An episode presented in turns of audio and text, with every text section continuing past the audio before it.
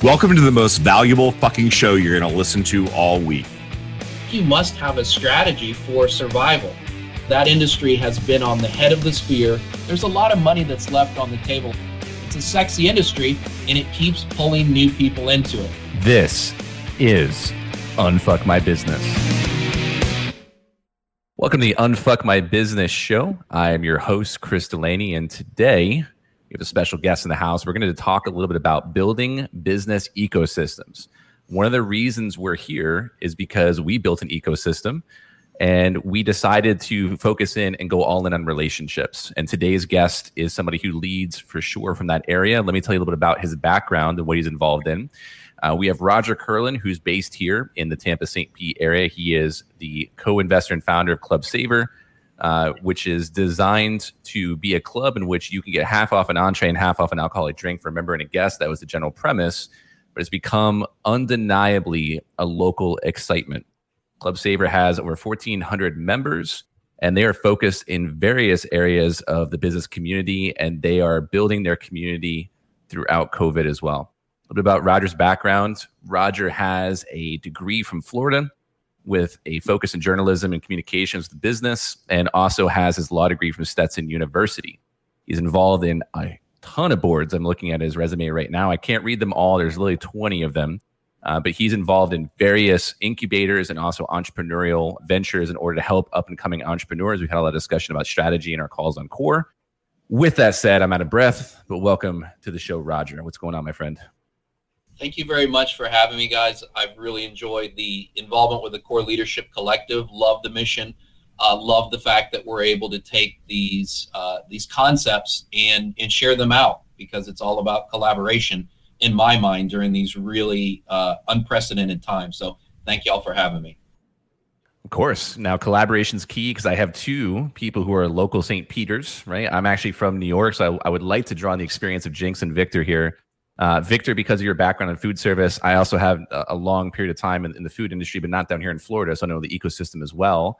But I know, Victor, you have uh, your food truck. I know, Jinx, you're a big fan of supporting uh, the local restaurants and you know them very well being a native. So I would love uh, Chris, or Jinx, I should say, to, uh, to take it over from here and let you lead the discussion, my friend.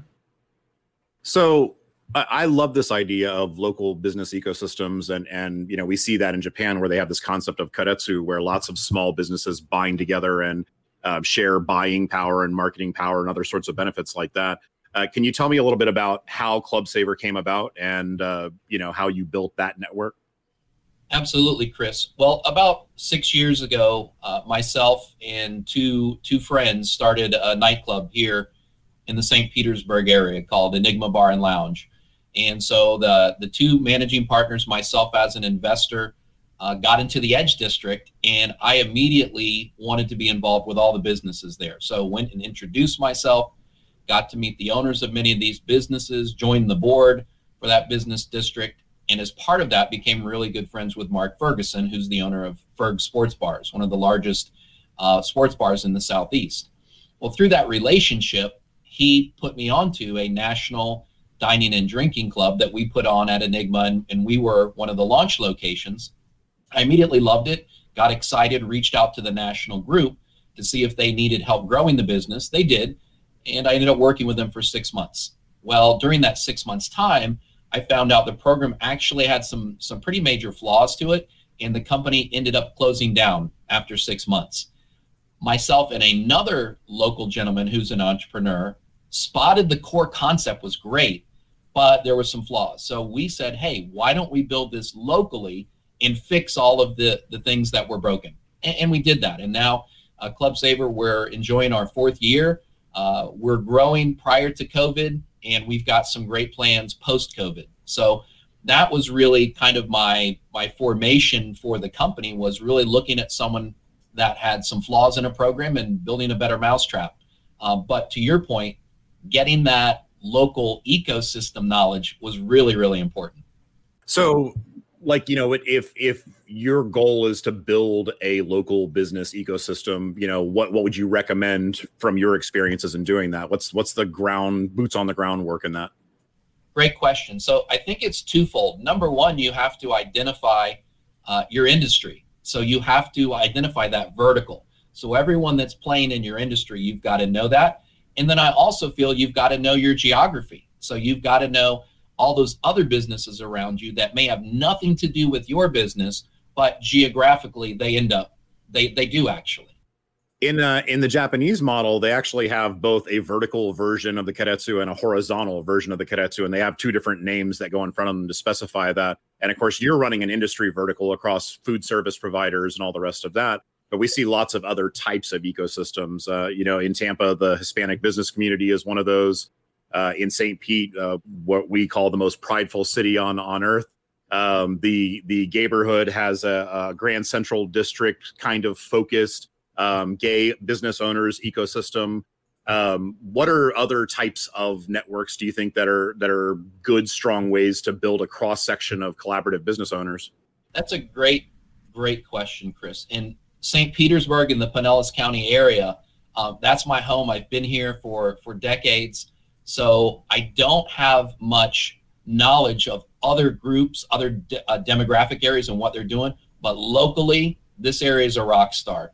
I mean, you you have so many amazing collaborations from the Entrepreneur Social Club uh, to the Keystone Mastermind Alliance to the the national organizations like RGA, BNI, all of those networking groups, really strong chambers. It's not like we have one chamber; we've got five strong chambers in this area, right? And so there there's any number of collaborations. I've I've been really inspired by what goes on here, and then in the charity world as well.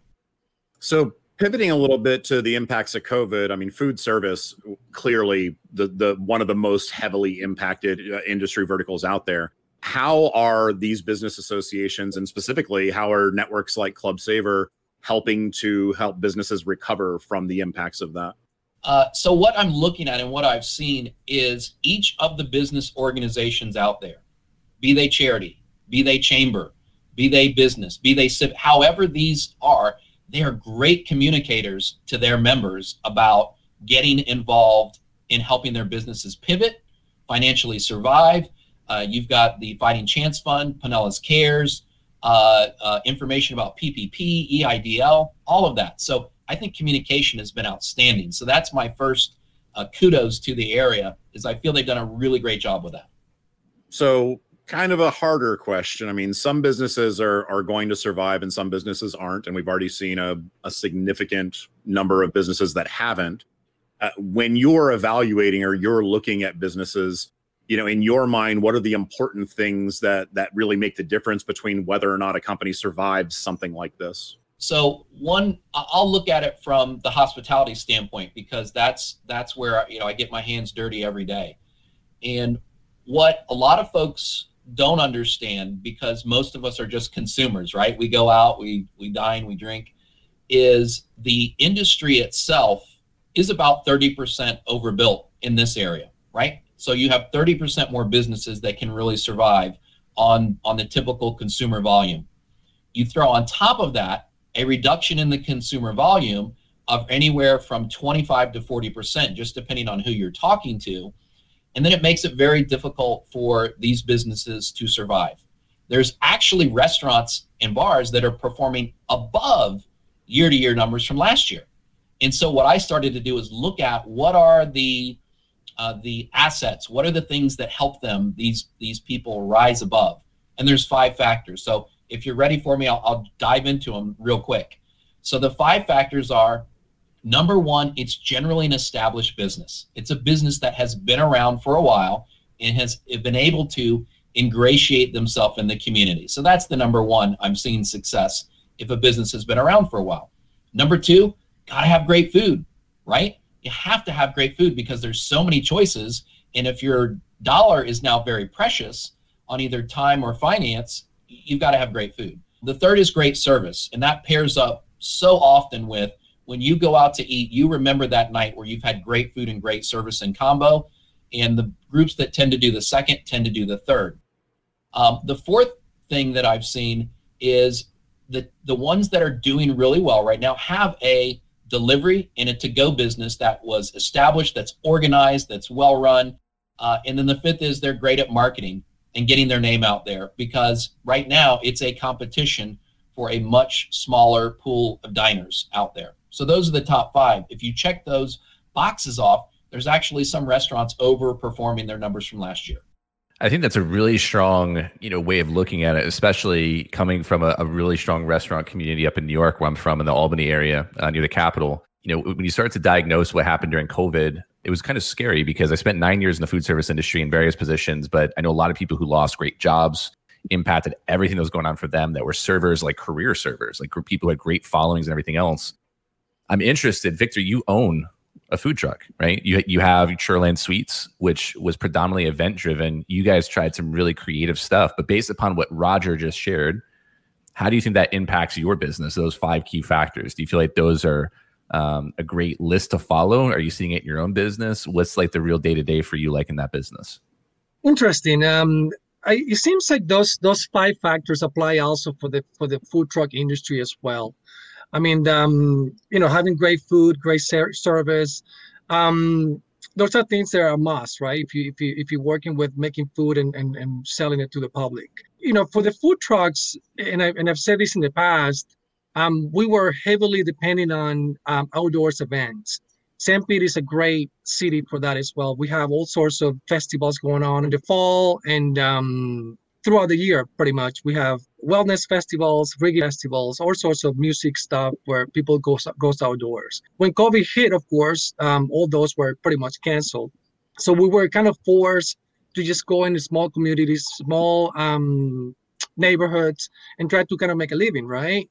So I'm interested to hear, Roger, your your um, your point of view when it comes to the food truck industry. I don't know any actually food truck right now that's doing better than last year they're just kind of surviving just by by doing these small events.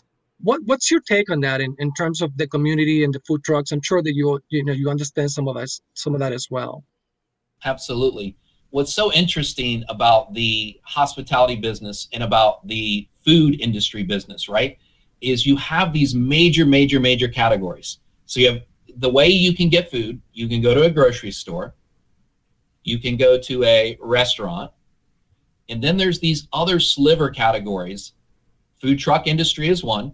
The other one is this new up and coming industry of the food plan delivery services. So either heat and eat or cook and eat, right?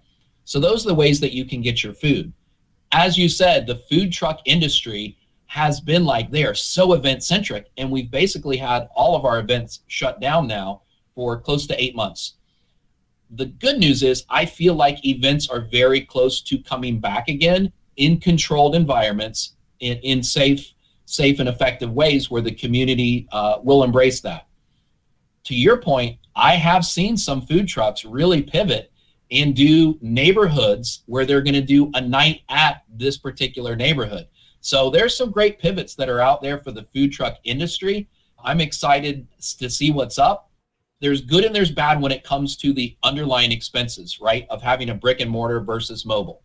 So that's that's a whole nother discussion, but I think there is room to pivot. It was interesting when you when you talk about your five key points.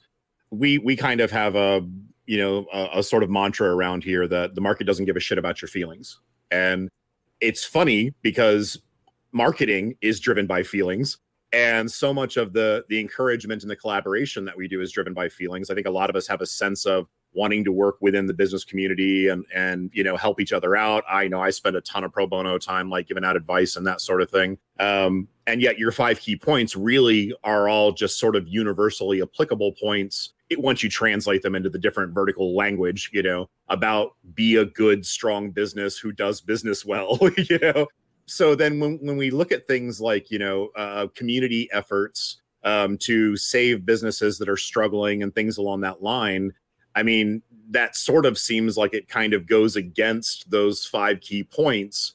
Is there a point to those efforts? Wow what an outstanding question. So one of the things i always think about is who's going to survive right? Who can survive? Because uh, the analogy i use if you've got a riptide that's taken a group of people out I can only swim out and maybe bring back one or two. If I try to bring everybody, I'm going to drown. We're all going to drown.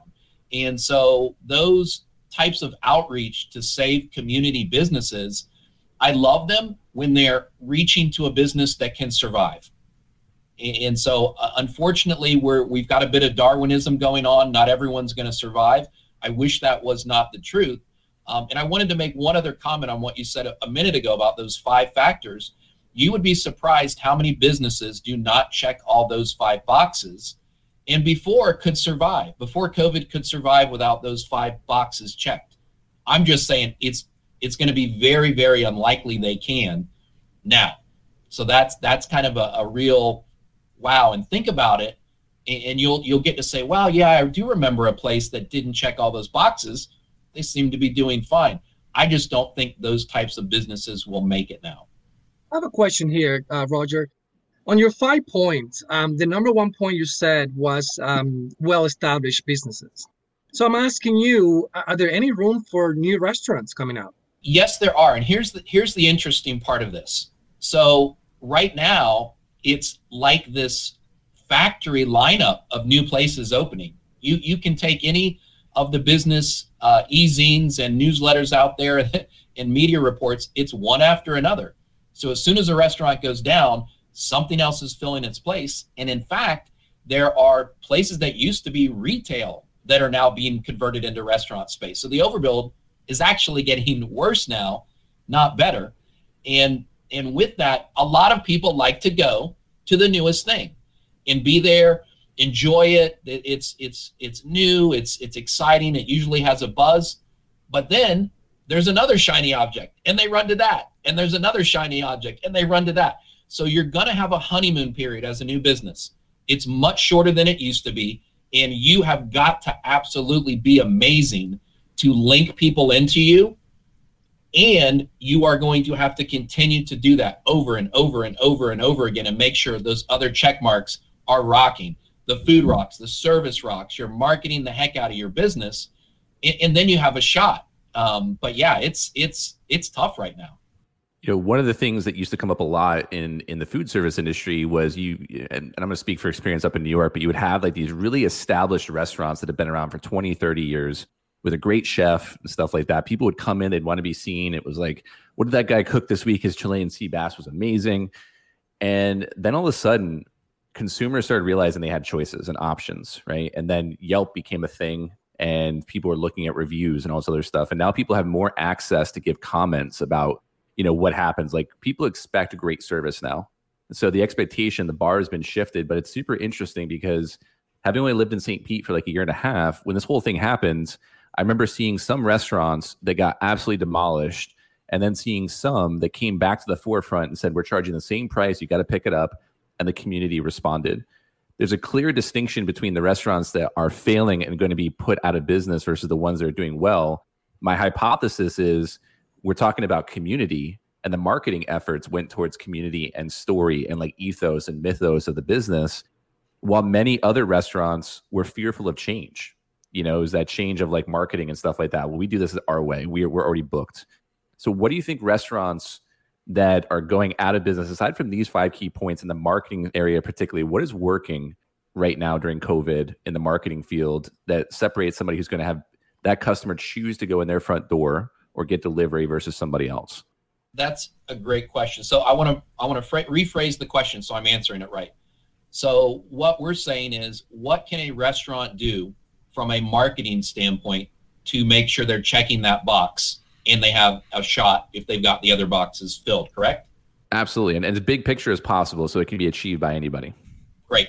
So I view marketing, especially right now, as an octopus. So the business is the head of the octopus, and the arms are the different marketing tools and techniques that they can use. The absolute first thing the business must do is they must have a strategy as part of my Club Saver relationship, one of the things we do is we provide consulting and marketing and organizational strategies for our partners free of charge. It's part of our collaboration. And so I've just finished my second one. I'm on my third. And the eyes that are getting open by the partners I'm working with, it's it's like amazing and it's so exciting. And so those are the ones that are going to succeed, where they understand their business is the head of the octopus. They have to have a strategy and they have to get those arms working. And the biggest part about marketing is you've got to be able to track and trace the effectiveness and the ROI of it. Most marketing that restaurants do and small businesses do, it's not tracked. So how the heck do you know if it's working or not? So, yes, right now you have to have a strategy and put maybe it's 10 arms, right? It's a special octopus, but you've got to be on social media. You have to know your avatar. If your avatar is an, an elderly community, you're going to be really struggle because right now that's the community that is the least likely to dine out right now. There is some effective print stuff that's going on. It's about getting a story out into the media, right? A press release. There's been the most amazing stories that have come out have been by pivots, by local restaurateurs that have gotten the word out about their pivots. I think that's really strong, right? So you're talking about the story behind the business and knowing your avatar really well, which I think for one of the biggest obstacles that that most people face in small business is committing to their niche, right? Committing to the people that they actually serve because they're so worried about losing opportunity. So they want to eat everything all at once. Are you finding that consumers are more discerning now that they're equipped with so much information? We live in a social media world too. I mean, there are some restaurants. I mean, Victor does it very well with his Instagram and stuff like that. But many restaurants miss such a huge opportunity with social media because they just don't know what to do like what am i doing with this social media? Or the key metric is we have somebody we pay an hour and they they post more than we do right? So you talked about the measurement of the results. What do you think would be a low hanging fruit just to implement on social media? Like right now that somebody listening could just take that and be like cool today i can put that right on instagram or facebook or something about my business and get the ball rolling. Right. So i've used social media as as having two parts. One is is a legitimacy factor on your social media, your Facebook, your Insta, and if you have other stuff, you have to be developing your brand, speaking to your avatar just to be legitimate for people that are coming to check you out. So that's piece one. Piece two is if you actually have the funds to be able to do outreach outside of your own circle, and whether it's putting up a really cool contest. I remember a restaurant that had a contest for build a grinder like you build a grinder, you give me the recipe for your grinder. The restaurant picked its five top, then put those on a poll on Facebook, and it went rock star because all the top five, you know, people that designed it got their friends to go and vote and vote. So that's just one example of of outreach that you could do. But I'm going to go back to my octopus head. You've got to have a strategy for taking social media and making it work for you. And if it's not your sweet spot, if you don't have knowledge in it, you're gonna have to delegate and you and you're gonna have to spend a little bit of money. But when it's done right, it's rock star. It's it's it's so valuable. So I'll make a comment and then I ask you a question. Um, I've been in St. Pete for about 20 years, and I, and I've seen kind of like the, the evolution of, of the eating experience.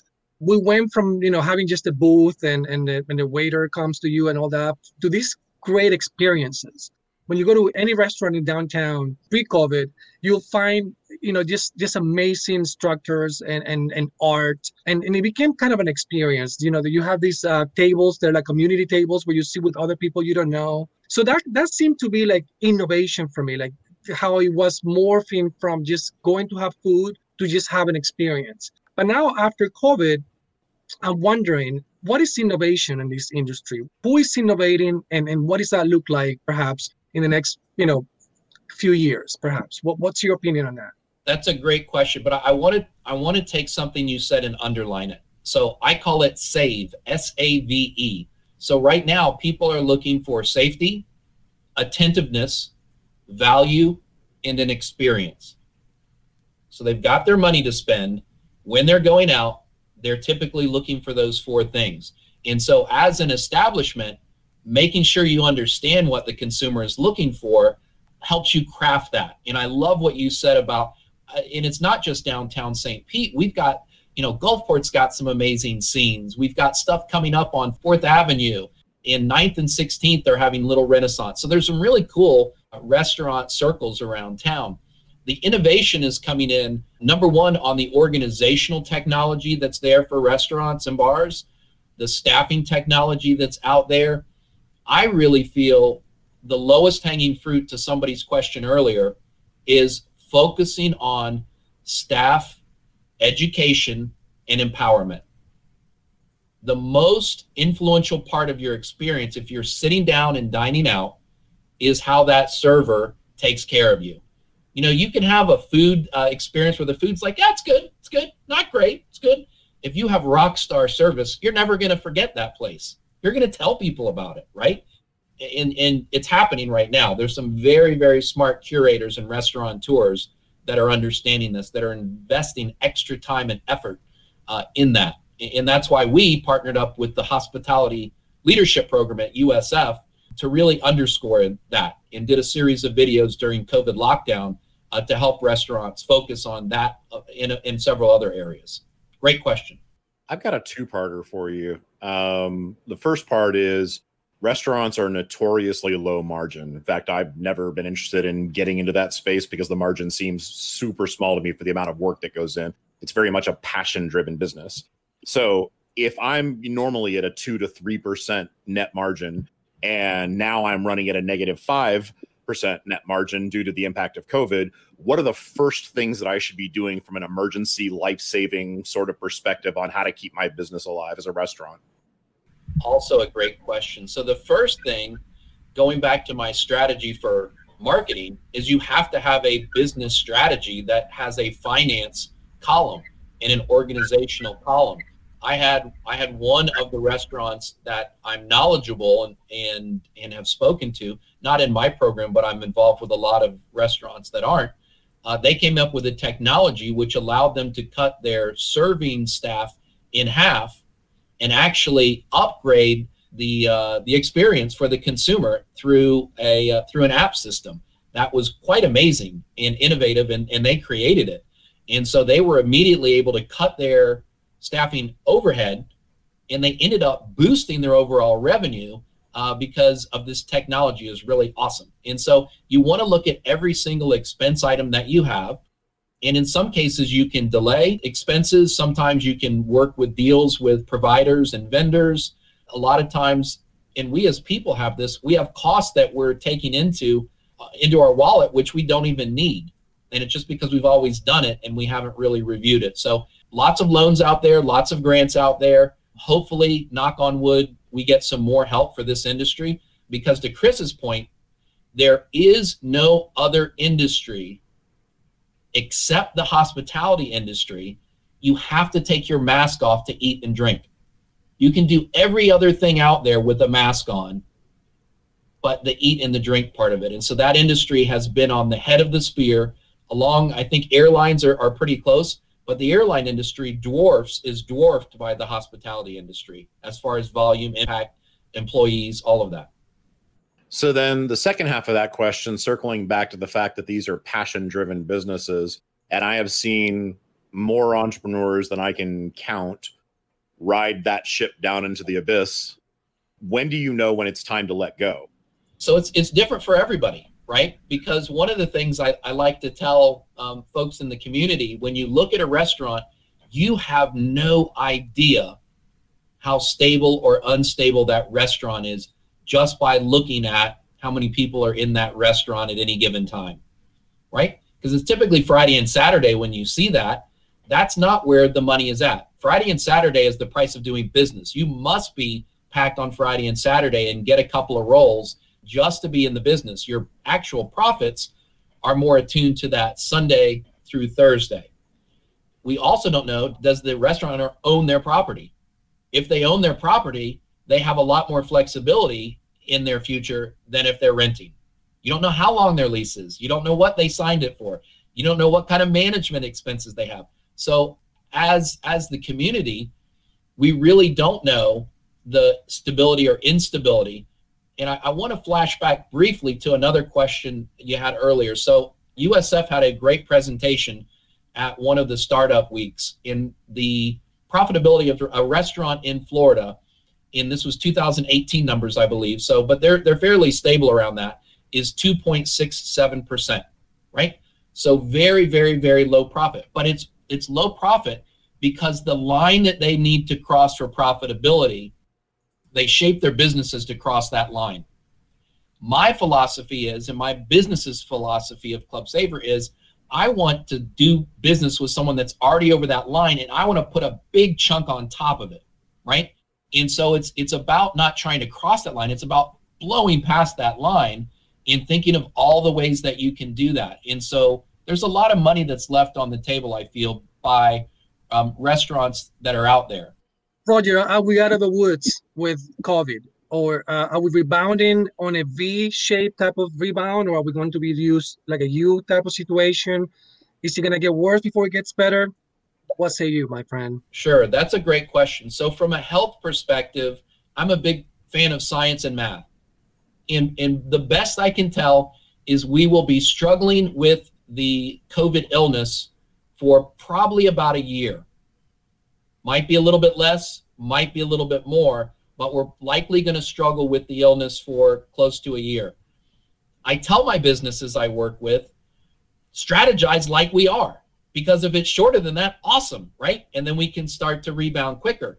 Um, but if you're thinking, oh, you know, the vaccine's going to come out um, on election day, and, and we're all going to be, you know, well, and Q1 is going to be awesome. Well, if it doesn't, and you've strategized for that, you're screwed. And so that's my philosophy from the health standpoint.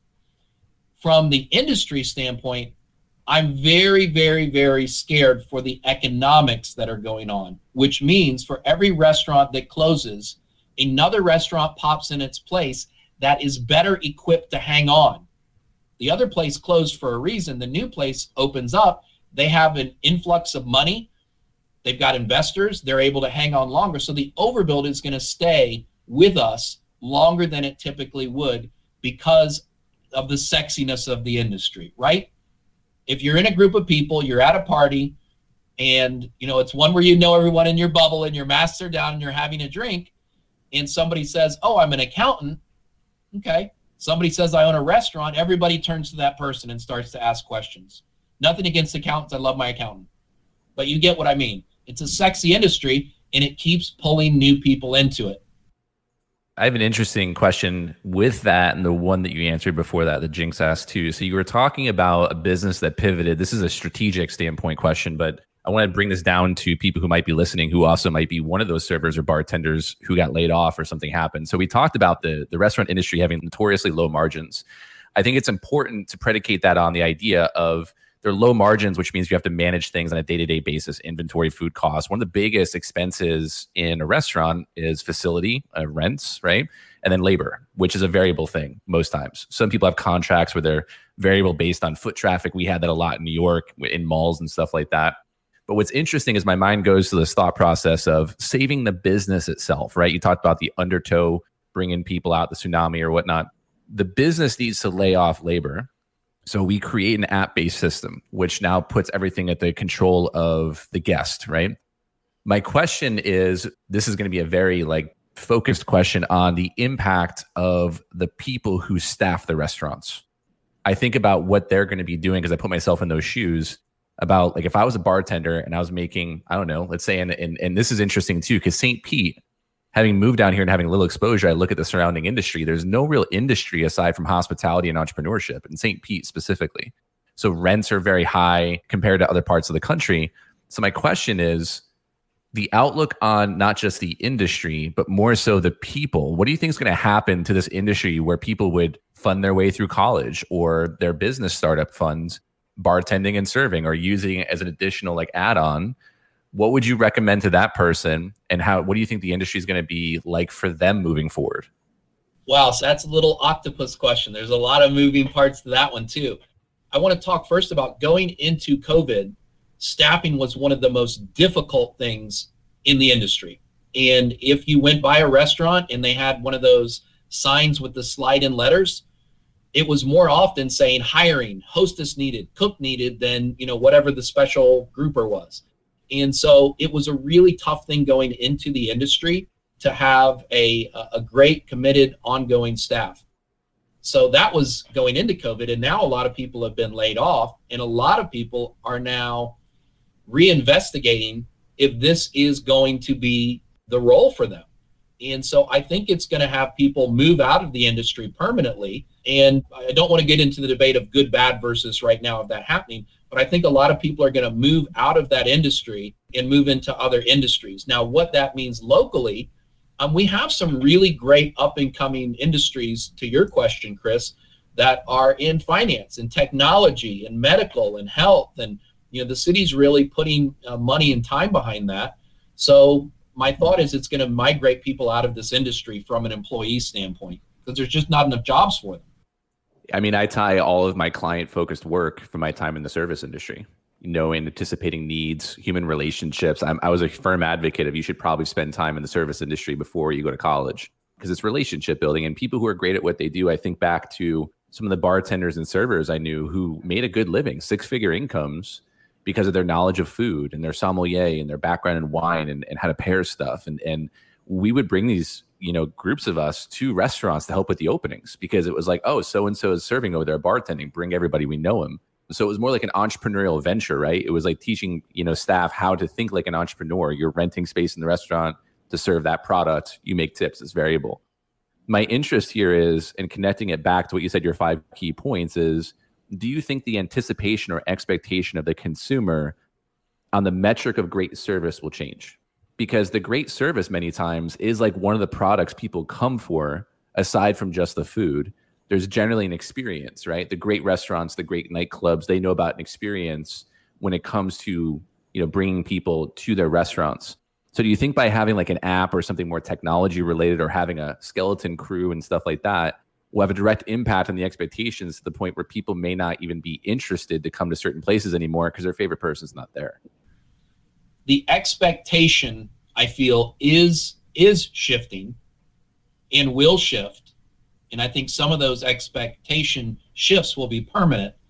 I think it in the hospitality realm, I think it comes down to what category you're servicing. So are you quote unquote the old fine dining, which I don't even like that concept because I think it's it's such a dying concept.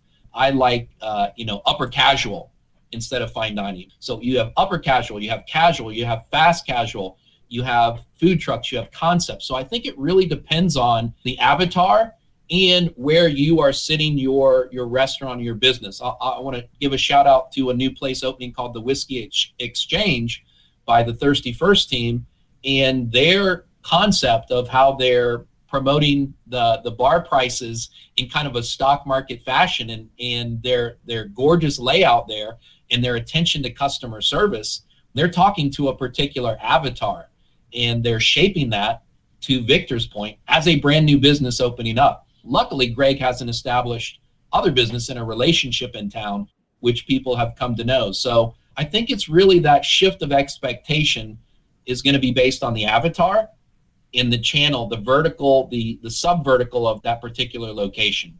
I hope that answers that.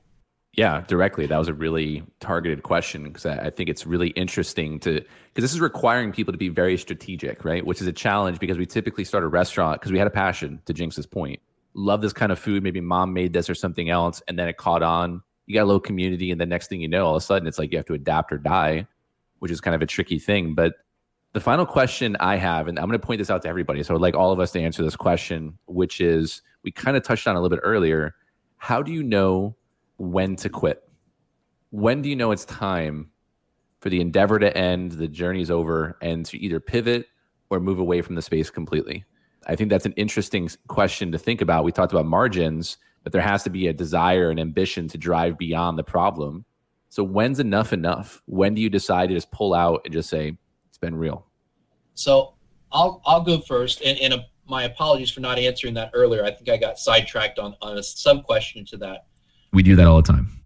I think the first analysis, and I hate to to bang the drum, is the strategy. So I think you must have a strategy for survival. You've got to write that down. What is my strategy to survive? So once you've done that, and then you look at that plan and say, I don't see a path forward to profitability for this business. And so you've got to have a financial awareness of where you are at and where you can get to. And that's reasonably, right? There is not going to be a fantasy um, group, a rugby team that comes in and, you know, saves your business.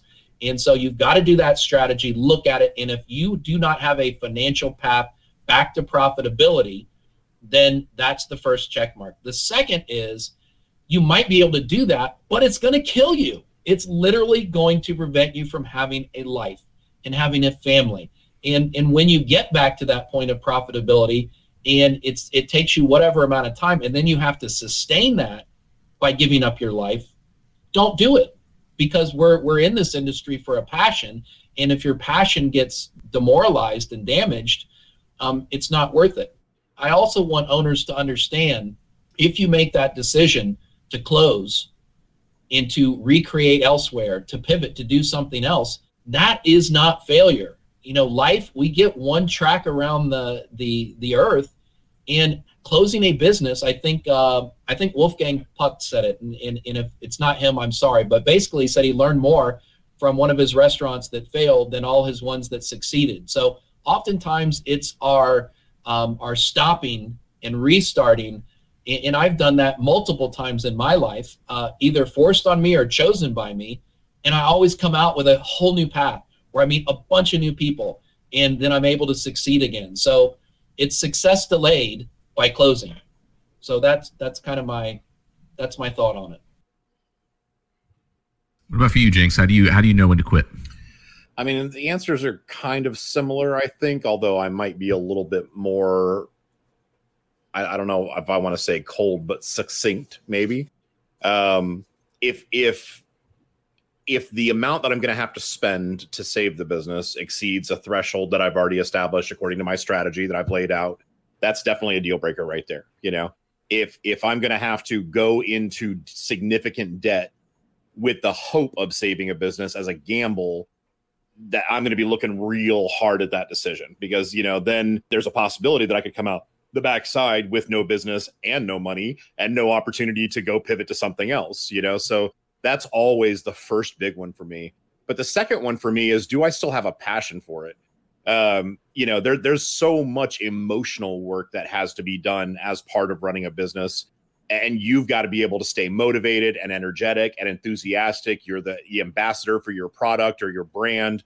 You know, if, if you find yourself unable to do that, that's another good sign that it's just time to go. And I think a lot of entrepreneurs run into this space where we're so beaten in the head about being 100% upbeat all the time and beyond that grind and just go go go go go. And if it's not working uh, uh, you're not working hard enough and and that sort of thing. And, and i think that's what leads us down some of these darker paths where we see that entrepreneurs have a higher suicide rate than others for instance and and higher instances of uh, uh, mental issues uh, for instance because we are expected to keep pounding in this direction even when we're eating shit I have long, long since given up that concept of just eating shit and fighting my way through it.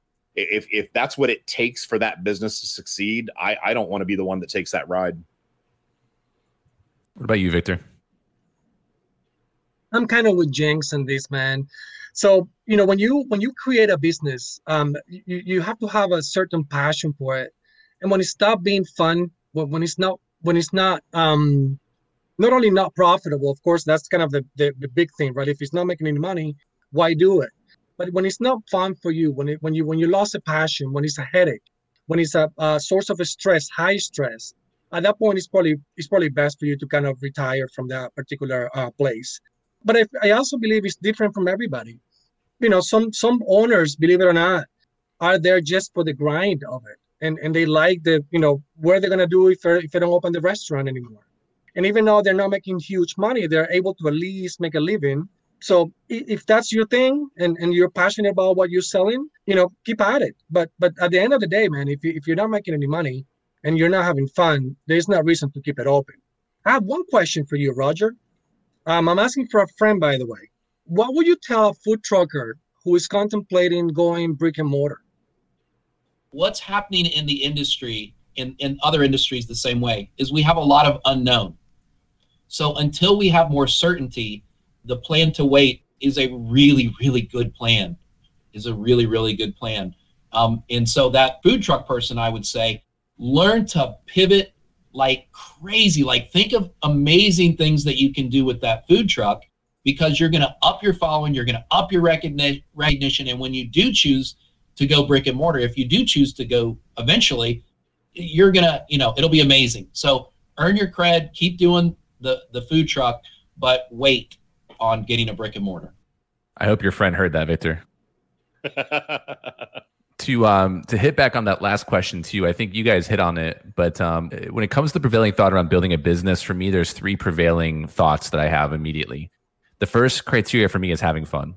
If you don't have fun, there's other ways to make money. There are people who find niches online that just drive e-commerce sites and they just like it because it's fun. It makes them a shit ton of money and they'll brag about it online do something that you actually enjoy. That's my number one thing. If it's not fun for me, now I'm not saying like, hey, we got to solve a problem. It doesn't feel like fun. The overall premise is I have to enjoy the people I'm around and what we're actually doing. Otherwise, fuck that. You're not going to get the best energy I have in that process. The second thing is making money.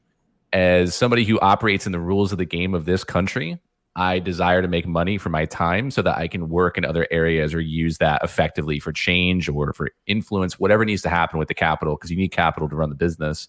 And then my third thing is helping people. And the reason I say that is what you said earlier about the undertow process. You can't save or help people if you don't have money. And you can't do that if you also don't have time. So I'm a firm believer in start a business, not just to do something fun, but to also employ people and to give opportunities. That's a big part of anything I want to be a part of. But um, quitting can be tough because I find that there's no thought process of what does this look like five years from now. The first question I ask somebody is, would you do this every single day of your life without question? And if not, don't do it because running a restaurant is a fucking lifestyle. You know, so I think that that's a that's a really tricky thing. But um, this has been a great conversation. We have a little ritual that we do here at the Unfuck My Business show I'm going to turn it over to Jinx, and he is going to hit you, sir, with our lightning rounds. Go for it, sir. Don't think about it too much. Just answer the question quickly. What's your cocktail of choice? Southern Comfort on the rocks. Ooh, nice. And your go-to de-stress method? Uh, just to be alone for a little bit. Hmm, I'm with that. Apple or PC? Apple. Still the reigning champ in this particular uh, uh, conversation. Peanut butter, smooth or crunchy? Uh, smooth. Okay. And the one I think most people struggle to be honest with what's your favorite insult? You remind me of Trump. Am I allowed to do that? That's good, man. That was really good. While we take no political stance as part of this podcast, I find that amusing. That's the hilarious. Opinions, the opinions contained within in no way represent the. Love it, man. Roger, as a way for people to connect with you, you've given us so much wisdom in this conversation, so much actionable information. Um, how can people connect with you? What are your social media handles, emails, website? What's the what's the number one way to communicate? We'll put the rest down in the show notes. Absolutely. So we're we're blessed, and we have most of the Club Savor handles. Uh, and for folks listening, it's C L U B as in boy, S as in Sam, A V as in victory, O R not ER, Club Savor, like you're savoring the food. So it's clubsavor.com for our website. My email, because I love, I love, I love helping. So if you're in the industry at all, it's not about joining my club, it's about anything I can do to connect and help. It's Roger, R O G E R, at clubsavor.com. Those are the two main, and then we can go from there. Love it. Love it. Thank you so much for joining us on this yeah. episode. Can't wait until this goes live and for people to connect with you in this mission. Very, very excited from the things that we've talked about. So here we are. We're at the end of the show, right? We talked a little bit about what it's required to build an ecosystem in the business world. We talked a lot about what works, what doesn't, especially from the hospitality industry, and to a true legend in the community of somebody who's actually out there doing it from a place of passion and resolve and backing it up with real live data. Encourage you to go back to this one a few times and for everyone on the show, guys, my name is Chris, and we will see you next Tuesday.